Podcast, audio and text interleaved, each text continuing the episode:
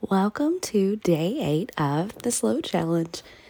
We have a great challenge for you today. Do you remember back to that time, that innocent time where you didn't worry about what anyone was thinking? You just wanted to have fun. You might dive into a pile of leaves, you might run carefree, or do something very silly. That is what today is all about. It is your reminder today to play and have fun and take moments. There was a time in the pandemic we were cooped up, everything was shut down, and we were absolutely bored. Kids were getting pretty old at that point in time, and even they were losing their sense of play. So I got together a bunch of water balloons and water guns and and just that sort of thing. I said, "That's it. We're going outside." And we played. Everybody played.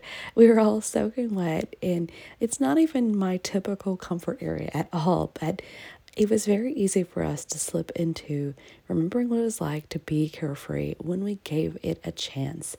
Even the teenagers were a great, great example of starting to let loose, even though those inhibitions had started.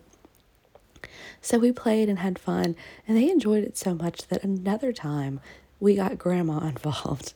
And she said that was the most fun she could remember in a very long time. So you're never ever too old. You are not too grown up to play. And this is also a reminder you are not too busy to take a moment to play. It could be the simplest thing. So remember back to your childhood. What are some things that you really remember having fun doing? Get someone to have a pillow fight with you or make a blanket fort. Play some board games. Play with Legos. Whatever it is that you remember enjoying, or maybe you always wanted to enjoy, today is a great day to play. So enjoy your day and be carefree. And remember, there's plenty of time coming soon to be very busy. You don't need to do it today.